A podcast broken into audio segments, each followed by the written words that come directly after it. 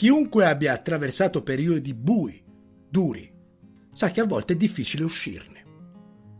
C'è chi ne esce con le ossa rotte, diverso, con una visione della vita più drastica, più fredda. C'è anche chi non ne esce. In quest'epoca, in questa società, si è diffusa una malattia silenziosa che distrugge l'anima, la depressione. Spesso viene sottovalutata, assecondata, si fa fatica a comprenderla, ma è pieno di gente che in qualche momento della sua esistenza ci si trova dentro fino al collo. Magari anche tu, oggi che ascolti questo podcast, ti senti così e voglio con questo episodio darti delle armi per fronteggiare questa situazione. La depressione ti ruba l'energia, il sonno, la memoria, la concentrazione, la vitalità, la gioia, la voglia di lavorare, di avere hobby, di relazionarti con le persone e in casi estremi ti ruba anche la vita. Premetto che non ho né i mezzi né le conoscenze per affrontare un argomento come la depressione, concentrandomi su come superarla. Lì serve ovviamente un professionista che possa aiutarci a estirpare i motivi che la fanno nascere, attraverso un percorso terapeutico che ovviamente consiglio a chiunque non stia bene. Spesso quando ci assale questo demone non sappiamo nemmeno cosa ci sta succedendo e lentamente sprofondiamo in una dinamica distruttiva. Quello di cui voglio parlarvi in questo episodio di Libri per il successo, il numero 67, è di un libro che si chiama La cura alla depressione, del dottor Stephen Ilardi, che attraverso i suoi studi ha proposto un metodo fatto di sei abitudini, stili di vita, che possono aiutare ad affrontare la depressione e renderla così fragile che poi curarla diventa molto più semplice. Non ci sono formule magiche, ma a livello personale posso dare atto che alcune di queste cose mi avevano aiutato tantissimo a mettere la testa fuori dall'acqua in certi momenti, quindi gli do credito. Qualche salutino prima di iniziare. Giuseppe, Francesco, Davide, Stefano da Milano. Michele da Parma, Francesco da Bolzano, Marco che ha scritto un bellissimo post su LinkedIn sul podcast e lo ringrazio di cuore. Luca da Corte dei Cortesi, Michele da Bologna, Enrico da Bergamo, Dario da Roma, Samuele e Marco da Padova, Enrico dalla Svizzera e Mirko da San Giuliano Terme. Ilardi ha una tesi. La società moderna, tecnologica, piena di comfort, ci ha portato a vivere una vita molto diversa da quello che serve al nostro corpo. A livello genetico non siamo così diversi da quello che eravamo centinaia di anni fa, quando la vita era cacciare e raccogliere cibo. Infatti la depressione è pressoché inesistente in quelle popolazioni che ancora oggi vivono in quel modo. Per esempio i Kaluli, nella Nuova Guinea. In quella popolazione non ci sono casi di depressione. Fanno una vita dura, durissima, ma sono immuni alla depressione. Perché? Il corpo umano non è disegnato per lo stile di vita moderno. I cacciatori raccoglitori fanno una vita completamente antidepressiva, che si trasforma in una medicina potentissima se possiamo coglierne i benefici e replicarli in certa misura alla nostra esistenza. Andiamo a vedere una a una queste abitudini. Il primo stile di vita che va cambiato è quello dell'alimentazione e qui la chiave è una componente, l'omega 3. Il cervello è fatto per la maggior parte di grasso. Il grasso viene condannato in tutte le diete. Il corpo può creare molte delle molecole dei grassi che servono al cervello, ma non tutte altre vanno inserite nella dieta. I grassi più importanti sono quel gruppo chiamato omega 3. Li trovate nel pesce, nelle noci, nella selvaggina, nei semi come la chia e in alcuni ortaggi. Tutte cose che il cacciatore e il raccoglitore mangiava circa dalle 5 alle 10 volte di più rispetto alla dieta moderna. E gli studi fatti da vari medici confermano che una dieta equilibrata di omega 3 è tra gli antidepressivi più potenti che esistano antiossidante, antinfiammatorio, previene infarti e ictus e la principale fonte di omega 3 è l'olio di pesce. Il problema sta nell'equilibrio tra omega 3 e omega 6. Gli omega 6 sono tutti quegli alimenti invece che derivano dal grano, dal riso, dal mais. E se anche gli animali di chi ha una dieta carnivora mangiano queste cose, poi nella dieta ci finiscono gli omega 6. Fatto sta che la proporzione che dovrebbe essere bilanciata 1 a 1 è schizzata in alcune diete 1 a 16 una distorsione alimentaria formidabile. Pertanto o aumentiamo gli omega 3 o si cerca di diminuire gli omega 6. E la cosa migliore sta nell'aumentare gli omega 3, quindi integrare la dieta con l'olio di pesce. Poi ci sono altre raccomandazioni. Togliere dalla dieta la carne degli allevamenti intensivi. Evitate di mangiare roba fritta, cucinate con olio d'oliva o di cocco e non con olio di girasole. Evitate patatine, snack, eccesso di dolci, zuccheri, bevande con coloranti, ma soprattutto iniziate a leggere le etichette e non comprate prodotti cucinati o processati con olio di girasole e guardate che sono veramente tanti. Ovviamente quando uno si sente depresso, mangia nei fast food, roba fritta, come dicono gli spagnoli, la frittanga. Pizza, hamburger, nachos, fingere di pollo, burrito. C'è da mangiare pulito e c'è da stare attentissimi a cosa mangiate. La dieta è forse uno dei catalizzatori più importanti per ripristinare la vostra energia, la vostra vitalità. Una dieta sana e equilibrata vi cambia la vita. Stai attento a cosa mangi. La seconda abitudine che dobbiamo introdurre nella nostra routine, se ci sentiamo depressi, è eliminare la ruminazione, quel processo cognitivo che ci porta a un pensiero disfunzionale, cadere in pensieri negativi che girano costantemente nella nostra mente. Tutti ruminiamo un po' e che cazzo è normale. Serve anche ruminare per mettere in chiaro le cose. Ma se questa ruminazione prosegue per troppo tempo, diventa cronica e ci porta ad avere un atteggiamento negativo verso la vita, ci avvelena l'anima. Ruminare ovviamente è una risposta naturale contro le avversità. Quando qualcosa va storto, va in un modo che non ci aspettavamo, innesca una quantità infinita di pensieri. Ma quello che accade è che quando ruminate non ci siete. Tu puoi essere in mezzo a un gruppo di persone a una cena e se stai ruminando troppo non senti più cosa dicono. Ti chiamano e manco te ne accorgi, non ascolti. Sei così immerso in quel processo che la vita ti scappa di mano e la depressione innesca questi pensieri come nessun'altra cosa. Prima di tutto devi renderti conto se e quando lo fai. Il dottor Ilardi propone di scrivere un quaderno dove inseriamo ogni cosa che dobbiamo fare quel giorno. Colazione, palestra, lavoro, chiamata, meeting, viaggio, amministrazione, tutto quello che dovete fare, per cercare di capire quanto tempo ruminate in ognuna di quelle caselle. È un modo di analizzare i momenti o le situazioni che vi portano ad avere questi pensieri. Se per esempio stai facendo uno sport, è molto probabile che la ruminazione sia più contenuta rispetto a stare sul divano. In generale quando siamo occupati pensiamo meno perché stiamo agendo. Guardare la tv o scrollare i social porta alla ruminazione perché la maggior parte delle volte non siamo realmente interessati.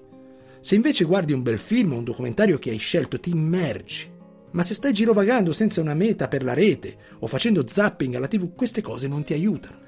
Un altro consiglio del dottor Ilardi è che quando vi trovate immersi per qualche minuto in questo processo e ve ne accorgete, fate una chiamata a vostra mamma, a papà, a qualche amico, a un fratello, quindi rompete il circolo di pensieri parlando e chiamando qualcuno che sapete che vi risponderà.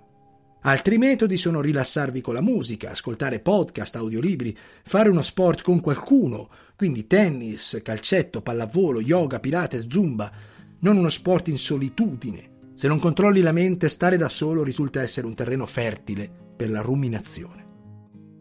Il silenzio totale nella vostra mente è un'utopia, ma controllarlo è fondamentale per liberarci da una prigione interna che ha delle ripercussioni drammatiche all'esterno. Pensate meno agite di più. Terza abitudine antidepressiva è l'esercizio fisico. I cacciatori, i raccoglitori facevano tantissime attività fisiche, ma ognuna di quelle aveva uno scopo, cacciare, camminare, sempre con un obiettivo preciso in mente. Pertanto il nostro cervello, quando vi sedete su una ciclette per pedalare 30 minuti rimanendo sullo stesso posto, vi dice ma dove cazzo stai andando? Risparmia le calorie per qualcosa di necessario. L'esercizio fisico nelle dinamiche del cervello deve avere uno scopo. Per questa ragione è veramente difficile a volte andare in palestra o avere una routine. C'è gente che non fa manco mezz'ora alla settimana, che al massimo va dal salone alla cucina. Eppure abbiamo un corpo che era abituato a tirar su le case, a cacciare, a camminare decine di chilometri, a ballare e fare danze rituali intorno al fuoco la sera. L'esercizio fisico cambia il cervello, attiva la dopamina, la serotonina, Pensate che un cardiologo spagnolo, una volta l'ho visto in televisione, disse appena apro un cuore, la prima cosa che noto e che capisco è se faceva o no esercizio questa persona. Prima di tutto trova qualcosa che ti piace, in questo modo è più facile farla. Ilardi propone e suggerisce 90 minuti settimanali di attività fisica come minimo. Questo ha già un effetto antidepressivo, ma vi assicuro che nei momenti difficili della mia vita io andavo due ore al giorno in palestra. Quelle due ore, primo, non pensavo. Secondo, stavo in un contesto in un ambiente diverso da casa mia. Terzo, vedevo delle persone. E quarto, più importante, facevo attività fisica. Mi stancava. ma era un medicinale senza uguali fare sport per superare i momenti difficili della vita. Fondamentale, amici. Se non lo fate, iniziate subito con questa abitudine. Basta pochissimo per ottenere tantissimo. E se non ti senti in forma oggi, o hai il fisico anchilosato, il tuo corpo è in grado di adattarsi, inizia piano. Siamo esseri disegnati per fare attività fisica. Non farla è distruttivo. La quarta importante abitudine è l'esposizione alla luce del sole. Nei posti dove c'è poco sole ci sono più persone depresse. La ragione per la quale il sole è un antidepressivo è la sincronizzazione dell'orologio biologico. Se invece non è sincronizzato porta a un cambio del ritmo cardiaco, a una limitazione dell'energia, a disturbi del sonno. Pensate che la luce del sole è cento volte più luminosa di quella delle lampadine. Basta solo mezz'ora di esposizione per ripristinare l'orologio biologico. Se pensi che ti alzi la mattina, a casa, scendi in ascensore e vai in garage, ti metti in macchina, vai in ufficio, poi dall'ufficio vai al supermercato, in palestra, dove vuoi, poi torni a casa. Tu questa mezz'ora di sole non la prendi mai. Se passi la vita al chiuso, non hai gli stimoli che servono per attivare tutta quella serie di ricettori interni che hanno un effetto benefico sulla chimica del tuo corpo. Durante la pandemia io usavo degli integratori di vitamina D ogni giorno perché non uscivo mai. Mi sentivo male, avevo bisogno di sole, di aria, di stare fuori di casa. Lo abbiamo vissuto tutti in modo estremo. È un'esigenza. Dai 15 ai 30 minuti al giorno sono sufficienti per l'orologio biologico. La vitamina D è un elemento essenziale per la vita. La quinta importante abitudine è l'interazione sociale. I raccoglitori cacciatori non stavano mai da soli. La solitudine cronica è devastante. Nelle tribù che avevano una popolazione media di 50 persone, tutto si faceva insieme. Cacciare, raccogliere, cucinare, giocare, immagazzinare le risorse, dormire e ovviamente riprodursi. Tutto era fatto in compagnia. La solitudine e l'isolamento sociale non esisteva. Oggi ci sono ragazzini che passano le giornate intere ai videogiochi in stanze poco illuminate. È distruttivo. Prima spesso uscivi e beccavi qualcuno, cosa che succede ancora nei paeselli, ma nelle grandi città non più. Le metropoli nelle quali ho vissuto hanno questo denominatore comune. Tanta gente, tanta solitudine, è pazzesco. C'è uno studio che dice che circa il 25% degli americani non ha interazioni sociali. Lavorano da soli, mangiano da soli, dormono da soli. La solitudine è una brutta bestia e se siete depressi dovete evitarla come la peste. Quando stiamo male, magari quando avete l'influenza, l'unica cosa che desiderate è ficcarvi a letto due giorni senza nessuno vicino che è un ottimo modo per guarire, ma quando è la vostra anima che è ferita, dovete cercare rifugio tra le braccia delle persone che amate e che vi vogliono bene. La vostra sposa, il vostro marito, i genitori, gli amici, i fratelli. State con le persone che vogliono il vostro bene perché se vi allontanate dalla gente amplificate il vostro dolore. Il dottor Ilardi consiglia diverse soluzioni, per esempio il volontariato. Dare agli altri può avere effetti benefici su voi stessi entrare in gruppi sociali, organizzazioni, associazioni, l'oratorio, la chiesa, gruppi di interesse, gruppi sportivi, raduni, cercare di inserirsi in contesti dove esiste un'interazione. Io, per esempio, ho sempre trovato grande sollievo con un'altra cosa, con il mio gattino. Gli animali sono un regalo della vita. Ormai sono 17 anni che dorme tra le mie gambe o sopra di me. Sente perfettamente tutto quello che sento io. È qualcosa di surreale, la capacità di un animale di percepire cosa provi hanno un effetto antidepressivo pazzesco, perlomeno su di me. Solo che non mi sento di consigliare a nessuno che non voglia prendersi una responsabilità di tanti anni perché tu come persona hai la tua famiglia, i tuoi amici, il tuo lavoro, loro hanno solo te. Cerca di non stare troppo tempo da solo, interagisci. Sesto importantissimo elemento, il sonno. Non solo non dormire porta alla depressione, ma la depressione può portare a disturbi del sonno circa un 80% delle persone depresse ha problemi col sonno, che vuol dire che dorme poco o che dorme troppo. Pare che i cacciatori i raccoglitori dormissero circa 10 ore al giorno. Ovviamente il sonno era cadenzato dalla luce del sole. La stanchezza dovuta alla giornata, comunque intensa, portava a un sonno profondo e rinvigorente. Privarsi del riposo è deleterio per la concentrazione e per l'umore, siamo irritabili, isterici, incazzati. Il nostro giudizio si offusca, perdiamo i riflessi, l'energia.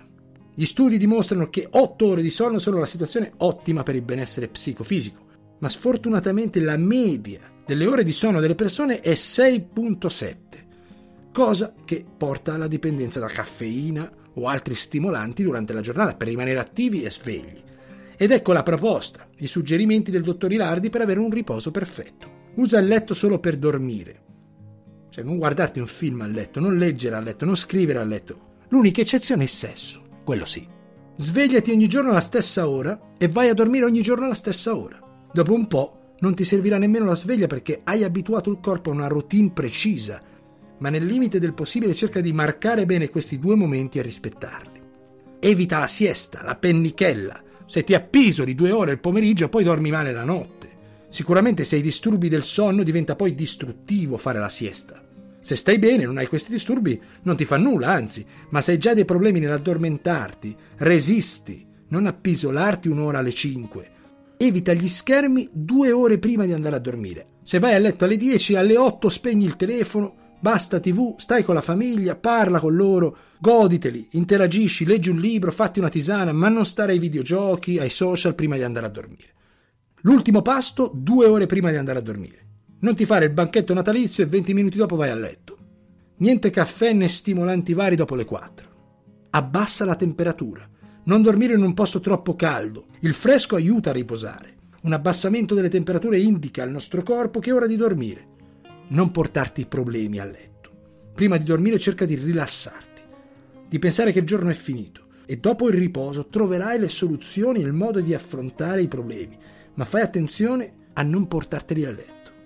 Queste sei abitudini sono qualcosa che possono darti dei benefici anche se non sei depresso, ma se lo sei ti aiutano a stare in forma, a stare bene, a lottare contro questo demone. La depressione e le sue ragioni rimarranno dentro di te, ovviamente, devi estirparle con un processo terapeutico, ma se fai queste cose, mantieni la forma e uno stile di vita che argina i sintomi che questa malattia provoca, ci porta a facilitare il processo di cura.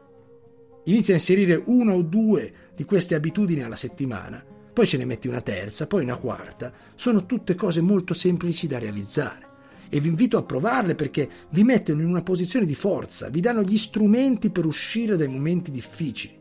Il mondo continua a girare, non aspetta nessuno, la vita è cruda, dura, godiamoci ogni istante, non siete soli, cercate aiuto. È importantissimo, cruciale che vi preoccupiate di voi stessi. Sembrano azioni semplici, ma se le mettete in pratica vedrete dei cambiamenti radicali.